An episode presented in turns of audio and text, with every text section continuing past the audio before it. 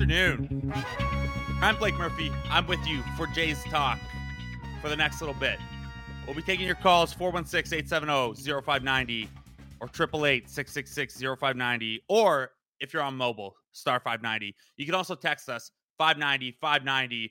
And oh boy, do I expect the tone of the calls and the texts to be a little different now that the Jays have escaped that one than they would have been otherwise. 9 5 victory. They escaped Chicago with one.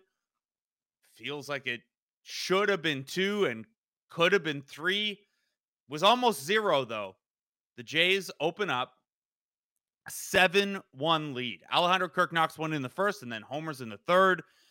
Matt Chapman starts off a big rally in the fourth by ripping a double. He's eventually cashed in, and then Bo Bichette hits a grand slam. Teoscar Hernandez adds a two run blast to make it 9 1 in the seventh. Eight different Blue Jays starters hit. Five of them have multi hit games. Raimel Tapia, the, the lone man out there with an 0 for 4 night. You can add Espinal if you'd like to the two times on base since he had a walk as well. Uh, so six different Jays reach base at least twice. Five have multi hit games. Three homer, and still this one almost got away from them. How does that happen when your offense gives you nine runs and your starter, Ross Stripling, only allows one over six innings? Well, let's start with the Ross Stripling decision. It was a bit of a no brainer to have him go out for the sixth. He was cruising through five, as we've seen him do very often since returning the rotation. This is now three very good starts out of four. The question has always been how how long will they let Stripling go? That's a matter of pitch count, and it's a matter of how much do you want to expose him to a third time through the order. On the pitch count side, he'd thrown 87. He threw 84 last time out.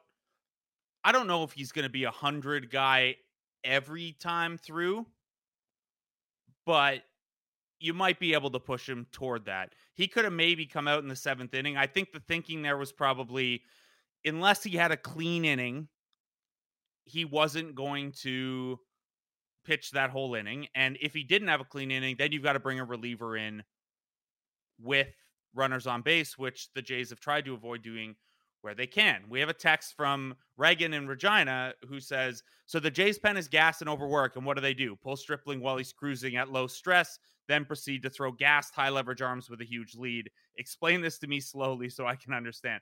Uh, Reagan, I understand the frustration for sure. Um, again, to to try to put myself in Charlie Montoyo's shoes, it's probably a combination of 87 pitches for Stripling at that point, not wanting to have to use a reliever uh, without a fresh inning to start in the seventh if Stripling got in trouble.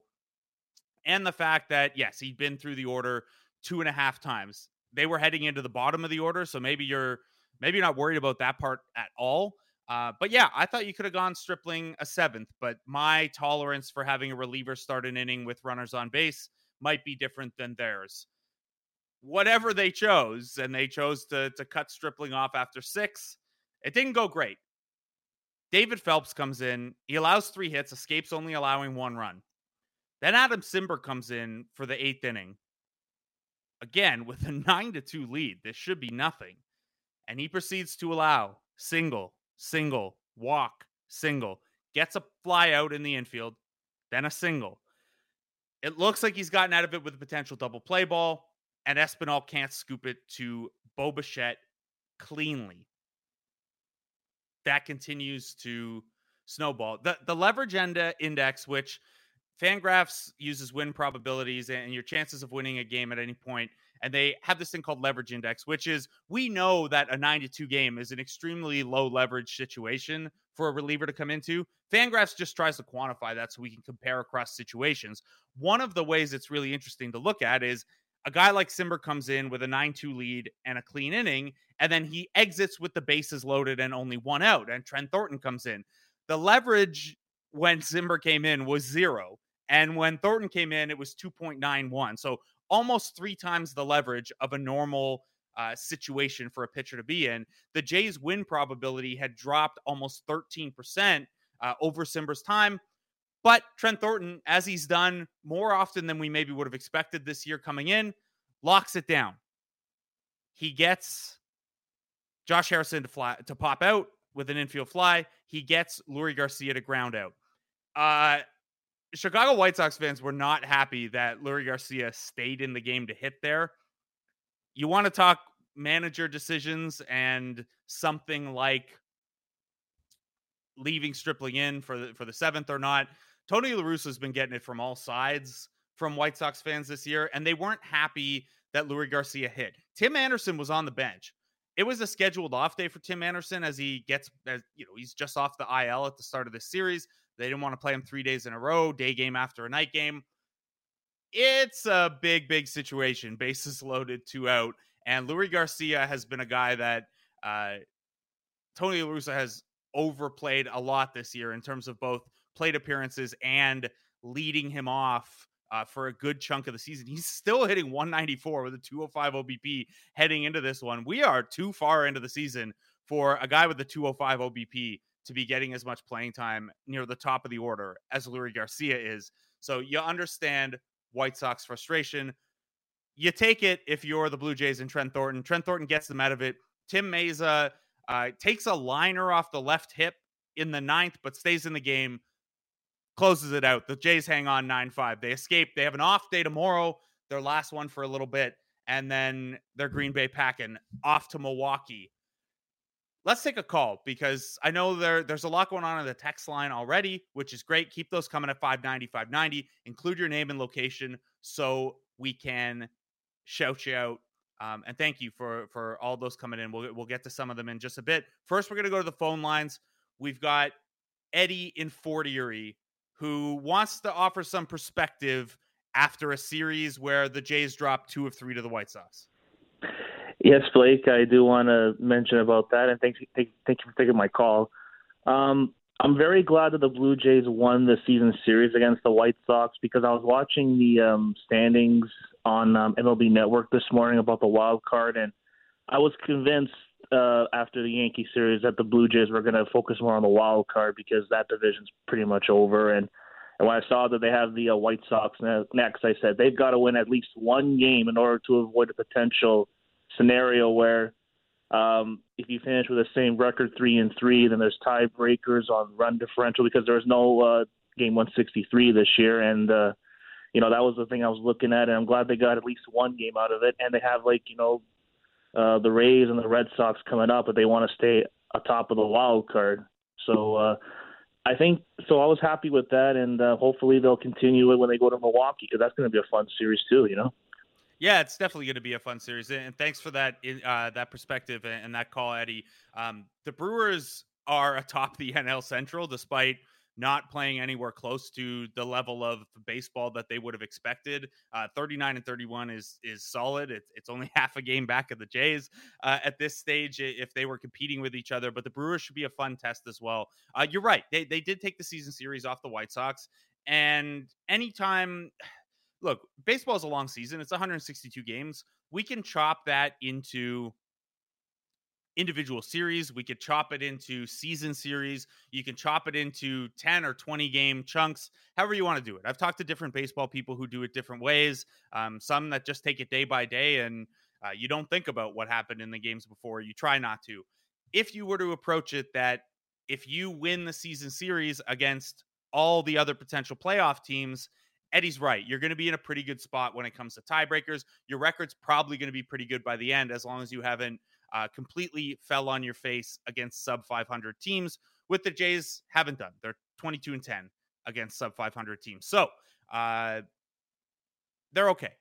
You you would have liked to get. It, it just seems like a couple missed opportunities in a row to have only taken two against Baltimore at a four uh, to barely escape with one against the Yankees, and then uh, escape with just one when at least one more was very winnable uh, against the White Sox. So, uh, Eddie, you're right in the big picture. Certainly understand the uh, any anxiety that that anyone's had from the last week or so of Jays games, though, and it can feel pretty heavy when you look up at the Yankees and see that big a gap. Uh, we'll do a little standings update in just a second here. First, we're going to hear from Adam in Toronto, who has a question about the catcher situation. Hey, hey, Blake. Uh, thanks for taking the call. Uh, so just want to preface this, like, or I'm in a sports journalism program at Centennial. We, we had this discussion yesterday that sparked a lot of debate. Which catcher would you trade? I kind of said Kirk gets you the best return uh, because you have Moreno in the pipeline. But the way he's been hitting, obviously, he's having an astronomical season. Um, and Jansen is like the easiest to trade, but doesn't give you the best return. He doesn't have the best defense on the on this. If you'd ask me, I want to take your, I want to see your take. Do you think Kirk is someone that's untouchable right now that you, there's no way you can trade, uh, or with having Moreno in the pipelines, you can consider it, seeing that he is one of the top-ranked prospects in baseball, and uh, like not Kirk. Kirk was good last year, but no one like put him as a top prospect as Moreno. So if you want to like, you know, increase, get a better bullpen or a starter pitcher, I think Kirk would get you the best return with some maybe other prospects or something like that. I wanted to get your take on is he really untouchable or something maybe that the front office might consider moving Kirk uh, at all? Uh, thanks for the question, Adam, and good luck with the the Centennial program and and handling Shi uh, through that. Um, so I don't think anyone's untouchable. Like Vladimir Guerrero Jr. is untouchable. Alec Manoah is as close to untouchable as you can get. The reality is, if you're going to ever get in play for a star type of player, then you're going to have to offer something tasty. And there's a big difference, though, between right before the season when we're talking about Jose Ramirez frameworks and those involve a top five prospect in all of baseball like Gabriel Moreno or a potentially very valuable catcher in Alejandro Kirk, who has even defied lofty expectations for his play this year. Uh, his WRC plus up to almost 150, and that's not adjusted to catchers. That's adjusted to any position in the league. And it says that Kirk's been about 50% better than an average hitter. Most defensive metrics grade him as a top 10, sometimes even top five defensive catcher so far this year as well. So Kirk's kind of erased some of the question marks you might have about him um, staying behind the plate. And if there is a question mark about it, it's no longer can he hold up defensively. It's well, is his bat too valuable to ever have the rest days that catchers always get? So, roundabout way of saying, I don't think you move these guys unless it's a trade that significantly moves the needle. A couple weeks ago, I probably would have said you just hang on to the three of them. And I don't love the three catcher on the roster dynamic when Jansen's back, just because it's hard to, even if every DH slot went to a catcher, there are still only four starts in an average week for each catcher, then, if it's an even split. Obviously, you want Kirk's bat in the lineup more than four days a week. Developmentally, you probably want Moreno playing minimum four days a week. And then Jansen is the guy who, you know, defensive metrics are, are tiny samples for him this year, but anecdotally, and to hear some pitchers talk about pitching to him over the years, he's maybe the guy a pitching staff is going to be most confident with back there. So um, there's not an urgency to move any of them. I don't think it would be the end of the world if Gabriel Moreno goes back down to AAA at some point and, and continues his development there. Roundabout way again of saying I, am not itching to trade one of these guys. I think having really good depth at a position of high attrition is really important. And you want all these guys on your team. Like, there's a reason we're trying to come up with scenarios in which they could keep three catchers. It's because all three catchers are good. And it's fun to have good young catchers like this. Um, if we're talking about ways to address the bullpen, and I know we got Zach coming on in a minute here with a question about the bullpen. Um, if you're talking about ways to address the bullpen, I don't think that's high leverage enough to put Moreno or Kirk on the table. Maybe your appetite to move one of those pieces in a deal for a starting pitcher with some control, similar to the Berrios deal last year. Um, you know, Frankie Montas and Luis Castillo are both potentially available arms who are on reasonable contracts this year and still arbitration eligible next year. So no free agency until 2024 that's maybe something you where you you start to think about putting one of them in. If a Jose Ramirez type becomes available again, yes, absolutely, you're talking about that. Um, but I don't think anyone's untouchable. I just think you're not trying to turn something that's a, a good thing right now into a neutral thing to address something like the bullpen. If you're moving one of these catchers, it's got to be a pretty meaningful ad. We're going to get to Zach's question about the bullpen. Uh, we're going to take a quick break first as Jays talk continues. Uh, I'm Blake Murphy, back with you in a minute on Sportsnet Radio Network.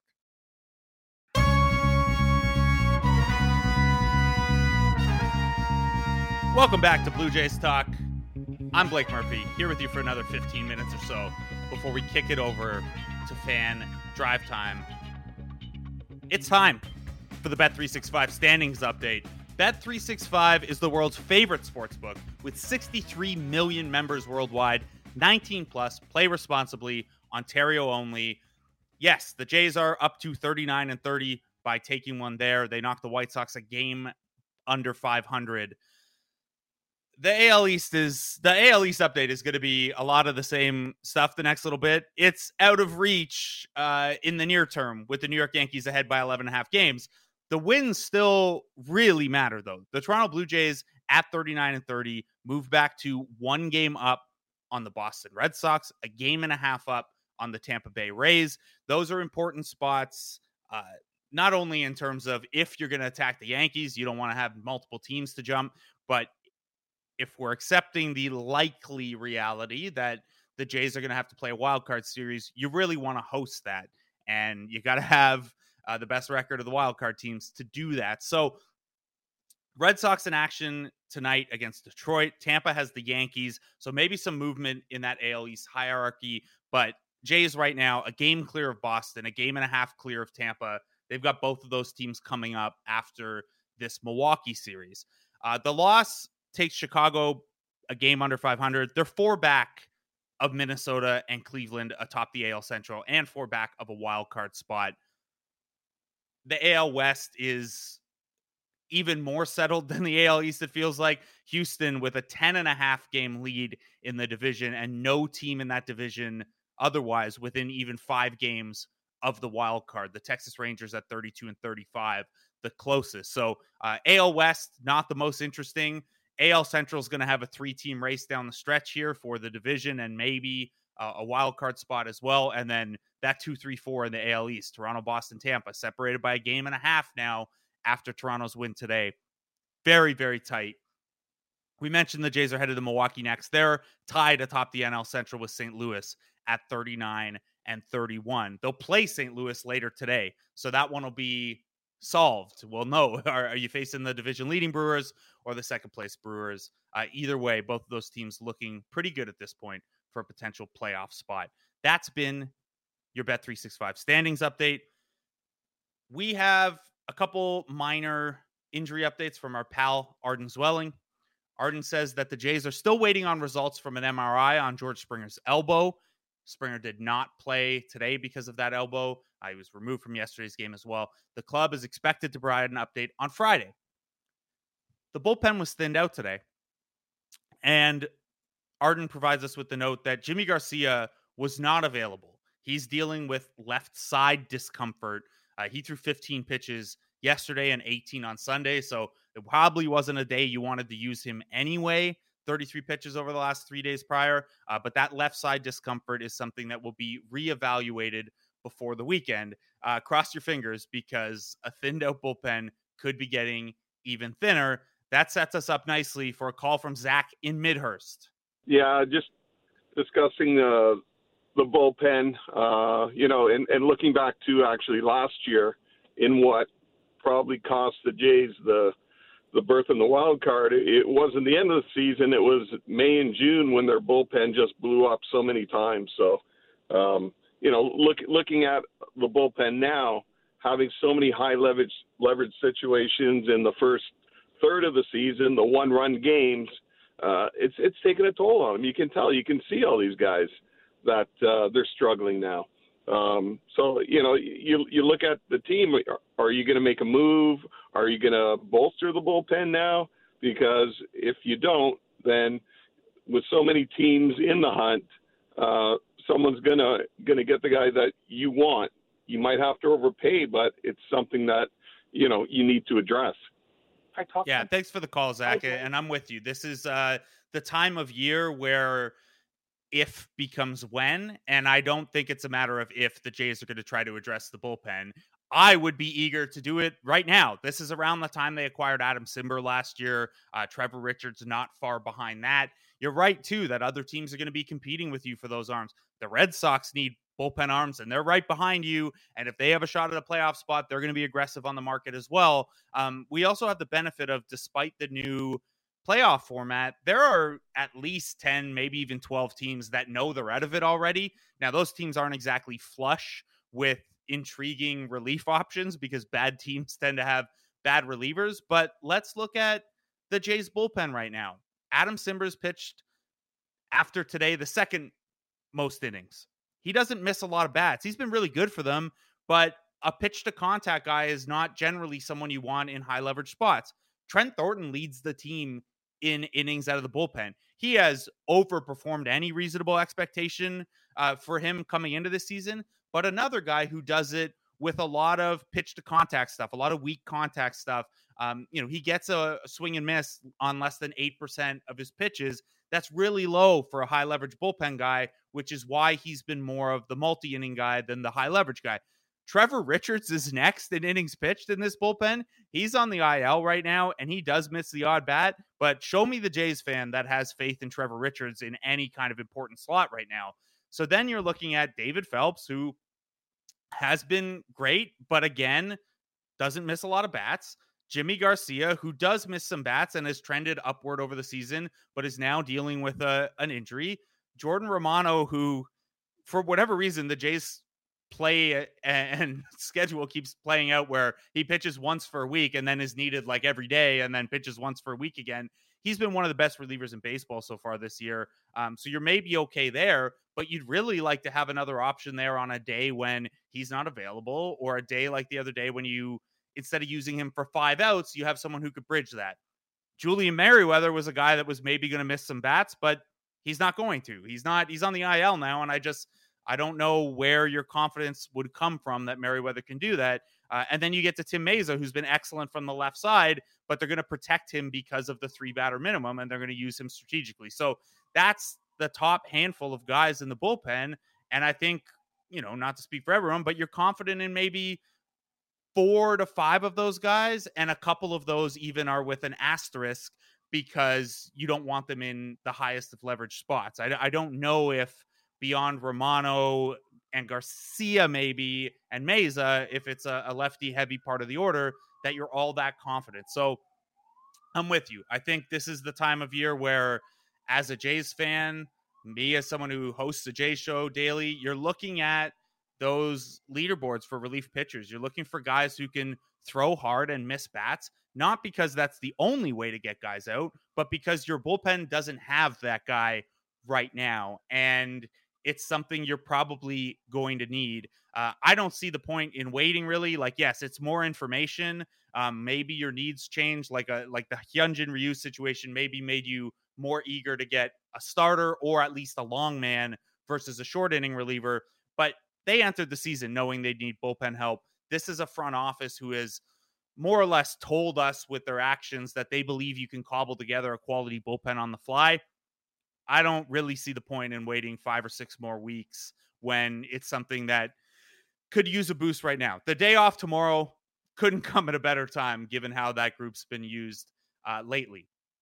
We've got some texts in the text line. You can keep those coming at 590, 590. Um, what do we got? This is from Graham in Toronto. He says the Jays have had no bullpen since 2013. It doesn't seem that important during lean years. Uh, when you have a team gifted, it's inexcusable not to spend top dollar on the bullpen. Graham, so my counter to that would be something that is it, I go back and forth on it, and not because bullpen arms aren't really important, but who the good bullpen arms are going to be year to year is a little tough to peg. Generally, relievers are one of the lowest efficiency spots in terms of what do you get for the money you spend there. There's a lot of turnover. And I think that part of why the Jays front office maybe likes to add bullpen pieces in season is that it gives you a better idea of, well, who are the worthwhile arms this year?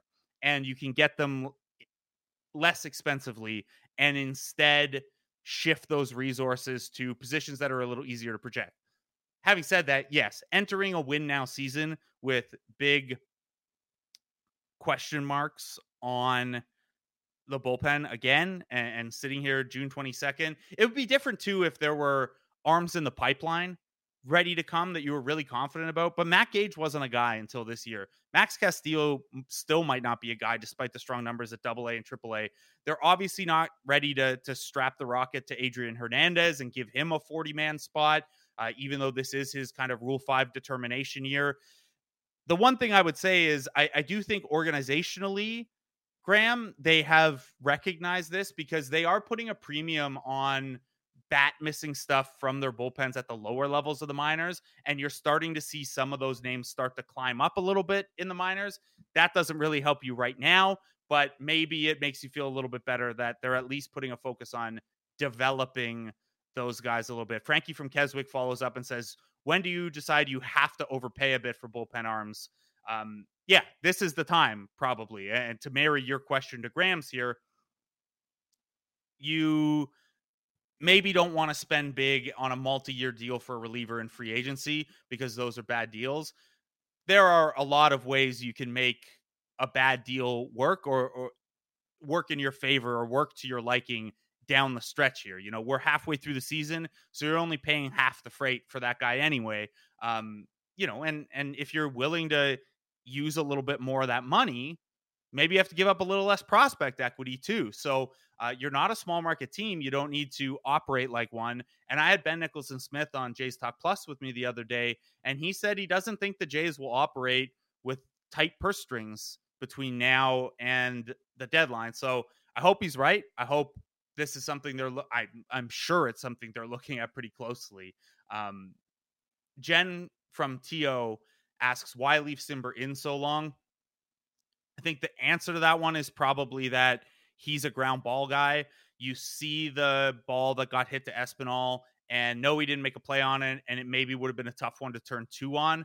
But that's the type of contact Cimber gets that maybe you trust them a little bit given the season he's had with the bases loaded. Um, it's a tough one because it didn't look like he had it. You were probably rushing Thornton to get re- to get warmed up in time. It's a tough one. You you probably could have taken him out a guy earlier, but I don't have a ton of issue with it because he got the ground ball. He got what could have been the double play ball. Uh, just the rare time that Santiago Espinal doesn't make the play. Uh, Matt from Mississauga says clean hitting or not, it doesn't matter when you have a terrible bullpen. Yeah, it's uh, and then uh, Nate from Stony Creek asks why the franchise has struggled to sign free agent pitchers uh, the last several years. I think that's a matter of how they like to approach things. And I'm assuming you're referring specifically to relievers, given that they have signed starters or, or been able to re sign starters and, and, sign external starters like Ryu and Gausman. Uh, I think it's just not something that they prioritize um, with their budget and with their the bullets they have to use uh, in free agency. I, I just don't think there's a comfort level with certain teams around baseball in spending the big dollars on your bullpen when other positions are easier to project. And you see this with other much smaller market teams. Granted, you see some of those teams that outperform their budget not spend a lot in the bullpen. Uh, so that's that's a little bit there. We've got a we got a couple wrestling questions in the text line. I'm sorry to Kenny Okada in Las Vegas and uh, WB. Uh, we will not be doing wrestling questions uh, on Jays Talk today. Today, maybe Jays Talk Plus tomorrow. It's a Jays Talk Plus Plus tomorrow. Um, someone asks about trading. Al asks about trading for Ohtani. Yeah, I'm not even going to look at the names you put in there, man. If if Shohei Ohtani becomes available, pull the trigger. Helps the rotation. It's the lefty bat you need near the top of the order. Great. It's uh, that is the the dream scenario. Shohei Ohtani fixing all problems at once hasn't been able to do it for the Angels, but maybe if he gets to a real franchise. Uh, Ruben in Alberta asks, why, oh, why would you trade Kirk? Ruben, I answer the questions we get. I'm not in a hurry to trade him either. It's uh, really, it's a really good problem to have to have too many uh, catchers right now. We're coming to the close of Jays Talk here. There's more text in the text line. I'm gonna, bookmark a couple of these and try to get to them in Jays Talk Plus tomorrow. Um, that's three to five every day on, on at 590 The Fan and on this same Jays Talk podcast feed. So if you haven't been checking that out, please do. But we're coming to the close here. Um, thank you to Tom and Show and Brett for helping out behind the glass today. Take the win. It wasn't a very good one. It wasn't a. It was fun for a little while. It was really fun this afternoon when it was uh, seven one and nine one. Uh, take the win. The Jays will take it. They'll take a day off. They'll go to Milwaukee next. Thanks for listening to Blue Jays baseball. Served up by the always game ready Jack Link's Meat Snacks. Feed your wild side, baseball fans. I've been Blake Murphy. This has been Jays Talk. Have a great Wednesday.